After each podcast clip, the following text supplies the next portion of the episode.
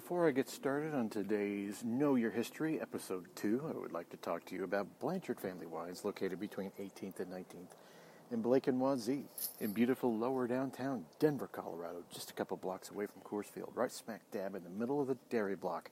Uh, if you're out one night in one of lower downtown's many, many restaurants, um, just walk on over to uh, between Blake and Wazee and uh, get yourself into Blanchard Family Wines uh, for a great night, uh, a great experience with friends. Uh, I've taken friends there many times uh, on my own dime and just enjoyed the experience of being at Blanchard. Um, it is a it is a great place to just sit and talk, especially if you you know wine. I think is like uh, very conducive, and the French always said wine is conducive to conversation.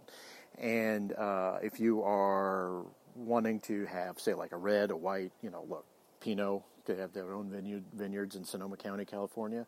Uh, or if you like uh, Rieslings or anything like that, because they do have a partnership with uh, a, a, winery on the western slope that uh, is really, really good. I don't really care for Rieslings, but I had it the last time I was in there. It was really, really good.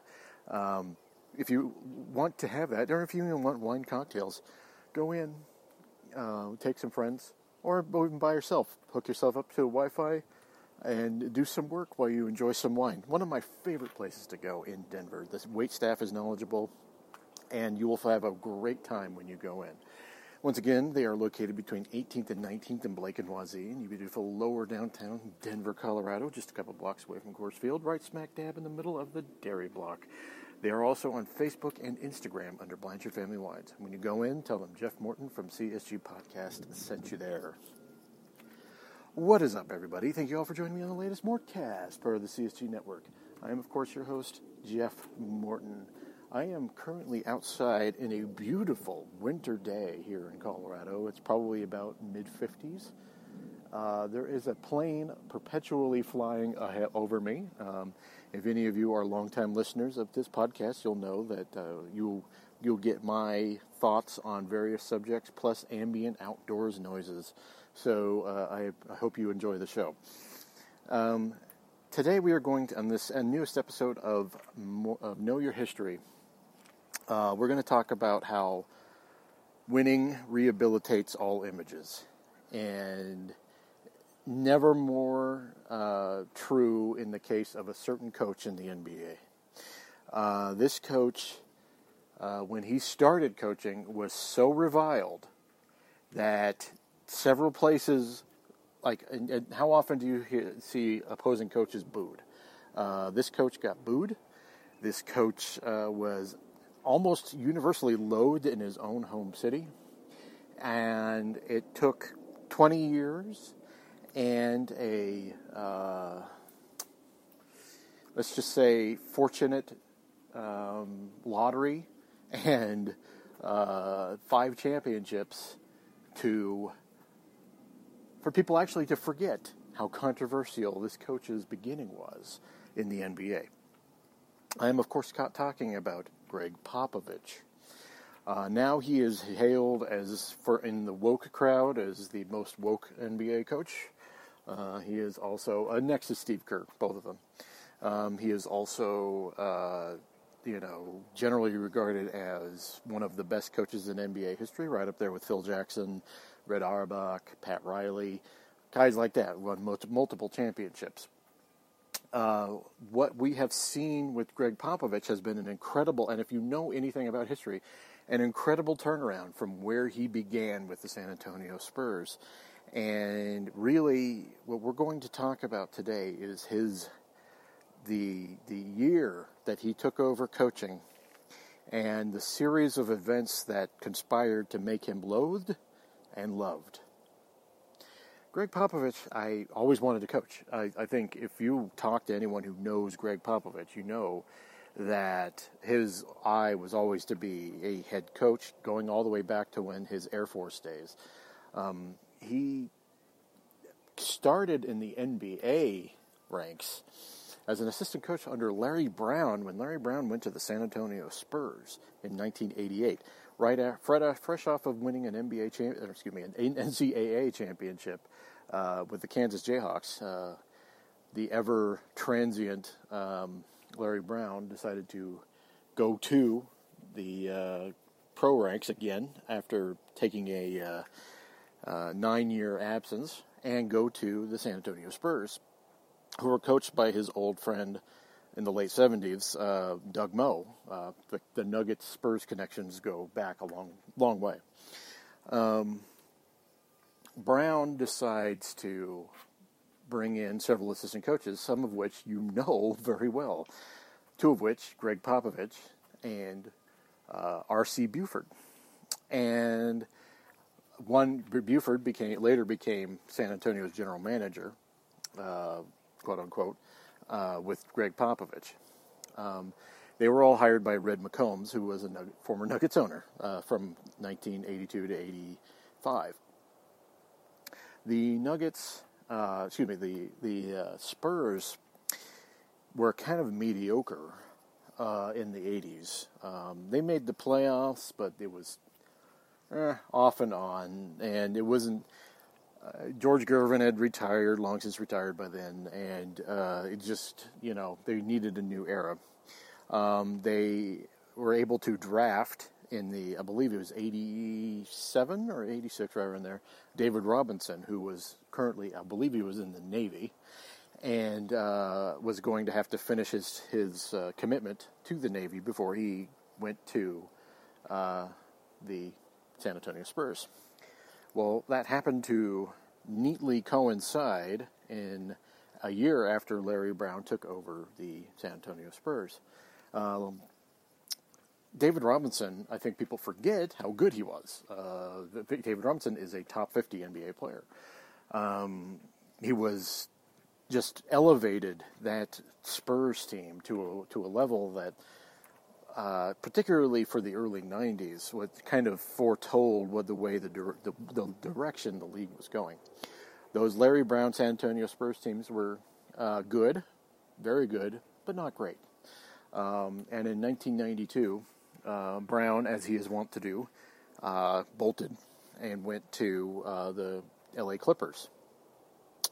And Popovich and, Bruf- and Buford were left uh, like adrift.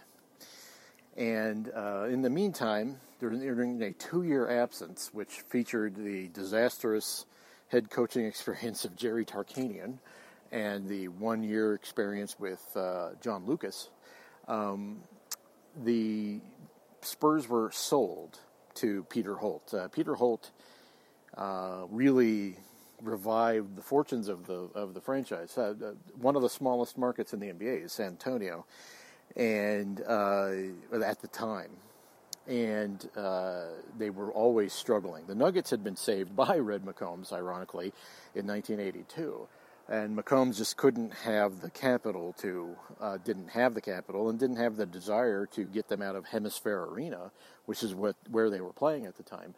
Uh, well, Peter Holt got them, and then got the ball rolling on a new arena that eventually came, and really kind of revived their financial fortunes. Well, in a year after he took over the team, uh, Holt decides to bring back old favorite Gregg Popovich as general manager. Uh, uh, Popovich, um, his eye was always at coaching. I, mean, I need to stress this again. Uh, Gregg Popovich always wanted to be a coach, and he, I don't know, and if you ask him to this day, I'm not entirely sure why he took the job uh, necessarily as a, a uh, general manager if he always wanted to be a coach. Um, he could have insisted on being a coach at the time. Um, but he went about the job of of uh, kind not really rejiggering the roster, which was largely intact for years. He did bring in Avery Johnson in 1994, former Nugget Avery Johnson, and um, really kind of stabilized things. Now, one wild card there was the still controversial appearance of uh, Dennis Rodman. Now, Dennis Rodman, in his book "Bad as I Want to Be," goes into great deal about his uh, detail about his uh, fractious relationship with uh, Gregg Popovich. Um, Popovich is old school, very military, and honestly, you can't see that personality jiving with Gregg Popovich.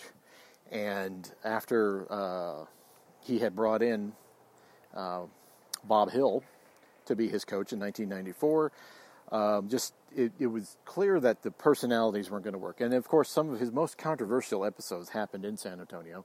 That's when he started dyeing his hair. That's when he kicked the cameraman. That's when he laid on, uh, uh, on the, I believe it was on the scoreboard in uh, uh during a playoff series. I believe it was the was it the Western Conference Finals that year in 1995, no, 94, 95, that uh, he laid on the scoreboard and uh, not scorer's table, not scoreboard, and it was you know controversial, and you can see how that wouldn't jive with the uh, notoriously um, stickler uh, Gregg Popovich, and uh, there was uh, Rodman largely accuses Popovich of undermining Bob Hill the entire time and constantly coaching through him, which you, you know, who knows what's true. Um, you could see it happening. Uh, clearly, it, whatever was happening working was working because the uh, uh, the the Spurs won 62 and then 57 games in the two years under Bob Hill. And uh, but they were disappointing. They went to the Western Conference Finals in 1995. Were beaten by the sixth seed uh, Houston Rockets in a uh, in a series that really Houston shouldn't have won. Um, the, the, the, Spurs were one of the best teams in basketball at the time.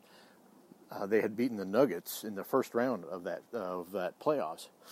They were largely seen to be uh, the favorites to make the finals that year against the uh, Shaquille O'Neal led Orlando Magic. It did not happen, and uh, it kind of manifested itself again in more disappointment the next year with a uh, after Rodman was traded to the Chicago Bulls for I believe it was Luke Longley. Was it either Luke Longley or was it uh, Will Perdue? Will Perdue. It was Will, Will Perdue, and um, a trade that was actually very one-sided in favor of the Bulls. Um, let's be perfectly frank here. Um, the Bulls got three championships, and a lot of that had to do with the uh, frantic rebounding of Dennis Rodman, and um, three additional championships, I should say, for the Bulls. And Phil Jackson was able to manage Rodman's outlandish personality far better than Gregg Popovich. But that was that was what it was. It worked better for the Spurs, and uh, and so, uh, in going, kind of bumping this forward, after the playoff disappointment in 1996, um, Popovich obviously was not happy, thinking the team was soft. And um, it kind of was building into the 96 97 season. Um, and David Robinson hurts his back at the beginning of the year and is out. Uh, I believe after about five games, four or five games. And uh, obviously, without their best player and with a perpetually injured and injury managed Sean Elliott, who was their second best player, this is, the team had no chance. And they were off to, I believe it was like a 4 and 17 record, uh, something like that. And suddenly, Gregg Popovich fired Bob Hill. Now, this was, and I think people need to take this into consideration. There was no social media at the time. You get media reports from coming from San Diego. You get you see things on ESPN, um, but you don't see what uh, you, it, it, the media wasn't. ESPN.com, I, I think, had major stories about this, but it wasn't it's not what it is right now. I mean, this would be a social media sensation for a couple days.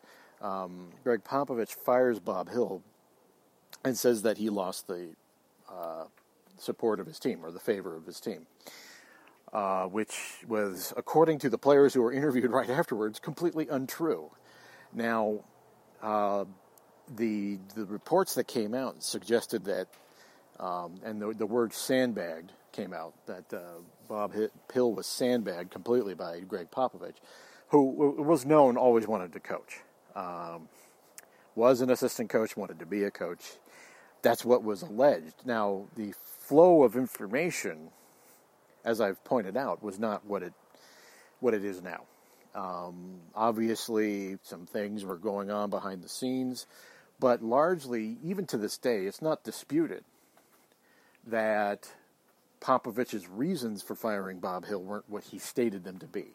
Now, he could have had legit reasons, like I, I want to coach, but if he had said that, which everyone assumed was the case, uh, after he appointed himself head coach, which was the most controversial things, um, after he appointed himself head coach, uh, things were not great. And I think Popovich was a little stunned at how controversial it was. And he was uh, almost universally loathed.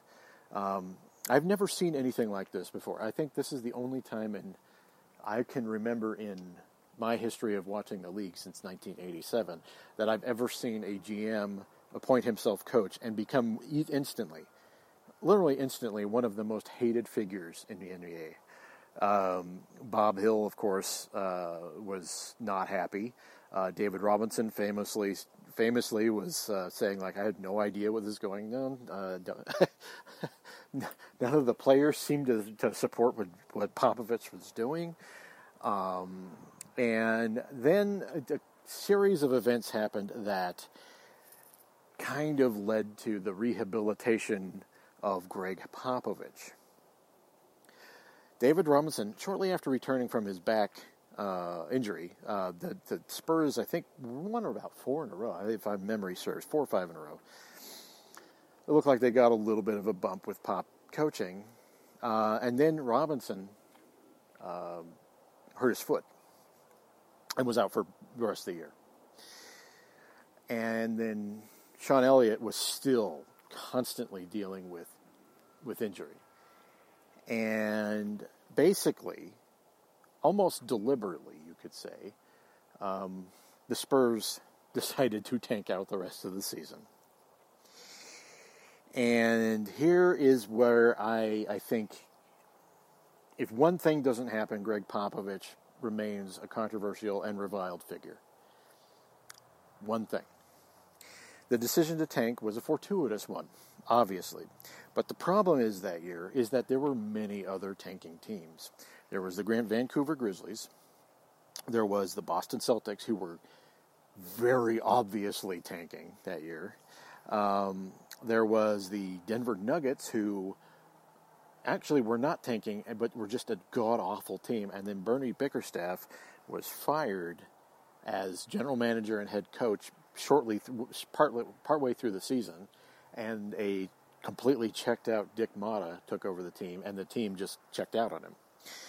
Um, and the Dallas Mavericks were a bad team, uh, and also the San Antonio Spurs. You had all these teams that were really, really bad, and they were racing. It was a, it was a race towards uh, the prize, and the prize was the player that everyone knew was going to change the culture of their team. It was Tim Duncan.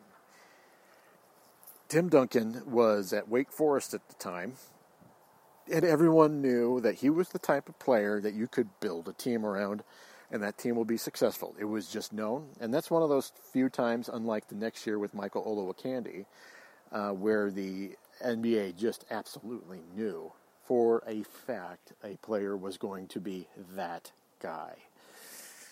So obviously, all these teams are just bad, and they are. Ta- I mean, the the Grizzlies were so bad. I believe that was their that was the sec their second year of existence. They were the Grizzlies were just awful, um, and the but so were the obviously tanking Boston Celtics, and Rick Pitino, uh, his first year as coach, was just basically saying we are going to we are this is bad. We are going to be bad. This is what we want. We want tim duncan. That is what was happening and it was a race to the bottom uh, now here's where the denver nuggets play a part in the rehabilitation of Gregg Popovich. That whole year, Popovich was absolutely, he was still getting booed at arenas, his own, own home paper. Uh, there was factions, uh, the developing people who liked Popovich, people who hated Popovich. It was it was just rancorous. It was absolutely rancorous what was going on, and they couldn't control the narrative. And obviously, as GM and head coach, as he was the man who was buying the groceries and cooking the dinner. And he couldn't run from any blame, and the decision to tank didn't help his reputation, regardless of whether Tim Duncan was the eventual surprise or not. Uh, prize, I should say. Denver Nuggets uh, and the San Antonio Spurs were neck and neck for worst record in the league. The Nuggets, in the last uh, 30 games of the year, I believe they won four games.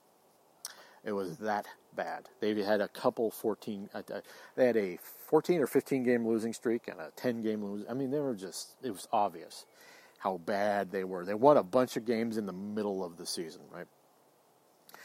Well, we come down to the last last game of the season. And the Denver Nuggets, uh, for whatever inexplicable reason, decided to play hard against the Dallas Mavericks, who had won 25 games that year. And this team, led by Antonio McDyess and Kenny Smith, um, were decided after not having any effort all year to show effort. And they go into that season after I, believe this is after and um, LaPhonso Ellis's Achilles tendon injury. And in fact, a lot of the reasons the Nuggets won those games was because LaPhonso Ellis was just that good that year. I believe he was averaging 20 something points a game. Um, that was his career high. I believe that still remains his. I believe that was. Yeah, it was his career high. And uh, but then obviously once once Fonz went out, it was just, it was just they they didn't have enough. They did not have enough at all.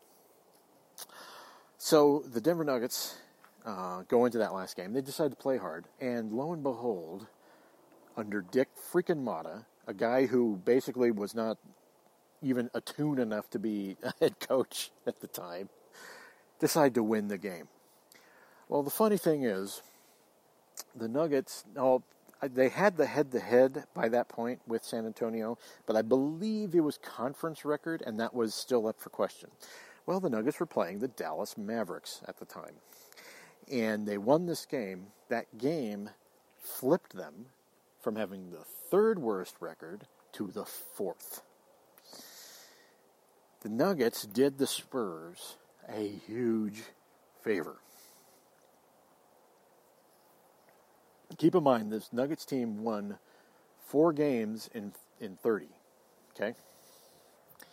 Uh, they were obviously sliding into Tanksville, and for whatever reason, they decided to win that last game, and it screwed them, and it crowned the San Antonio Spurs. And in the one of the big, even then, one of the biggest surprises I've ever seen, the Spurs were able to win the 1997 NBA Draft Lottery, therefore gifting them Tim Duncan. And the rest, shall we say, is history. The biggest gift that Gregg Popovich ever got was the Denver Nuggets winning their last regular season game of 1997, guaranteeing a greater odds chance in the lottery, therefore all just just contributing to history and the lucky bounce of the ball that got them Tim Duncan, that spurs Tim Duncan. Meanwhile, they were able to pair Tim Duncan with David Robinson, and they became the Twin Towers, and uh, a year and a half later, two years later, they were able to win their, their first championship in 1999. And then they went on to win four more with Tim Duncan. On, on the side of Gregg Popovich, there are a couple ways to look at this. He's a very fortunate man. Uh, I think he would admit, if you talk to Tim Duncan, he would admit, not Tim Duncan, if you would talk to Gregg Popovich, he would admit that he was very fortunate to be to get both. First of all, get Tim Duncan and to pair him with a top fifty league, uh, in the league player, when and David Robinson. Um, it was that stroke of absolutely unbelievable luck that was able to get him from being one of the most reviled coaches I've ever seen in NBA history to a man that's considered at this point in 2020 to be one of the best coaches in NBA history. A man who was able to set up a culture. I've, I've often said this the Spurs aren't the model of how to attain success. Having a top 50 player and then looking out and winning the lottery and getting yourself another top 50 player is not a attainable nor is it a logical model to follow. It's not. Um, but they are a great example of how to build a culture and sustain success. And that is one you can like look at as a, as if you're going to talk about the Spurs model, it's sustained success. Even going back to uh, David Robinson, and, and and I've often said this to people. I said like having two top 50 players in NBA history on your team is extremely fortunate and it's a rare, rare, rare thing that that happens. And the Spurs were able to do that in a small market and sustain success for for 30 years because um, they were able to not well not you know 20 28 years of of success because they were able to uh, basically be 29 years of success. Um, they were basically able to be the, the, the kind of model that like people think that they could achieve without understanding, of course, that luck played one of the biggest factors in it. That and the fact that you know, for all his faults in at the time, and his maybe illogical thinking, Gregg Popovich became a better coach than he started. I think he learned to coach better through Tim Duncan. And sometimes both help each other. And I think that Duncan allowed Popovich to do his military bluster, and uh, Popovich allowed Duncan to be the great player that he was and teach him a lot. I mean, uh, both of things can happen at once. And I believe, truly, truly believe that despite, you know, as a Nuggets fan, the infuriating aspect of the Nuggets, whatever reason, deciding to win the last game of the season, um, the Nuggets' ability, uh, the, this team's ability to to do this because they got Tim Duncan, uh, is one of the most fortunate things in the world, and it really did, really did rehabilitate Gregg Popovich. Almost immediately, he was regarded after two years as regarded as a as a great coach and um, it tells you what winning can do. It tells you what having Hall of Fame top 50 players can do. All right, thank you for joining me on Know Your History. Uh, I'm enjoying these things. These are a little bit longer than the other ones, and uh, I will be back with the next one soon. Goodbye.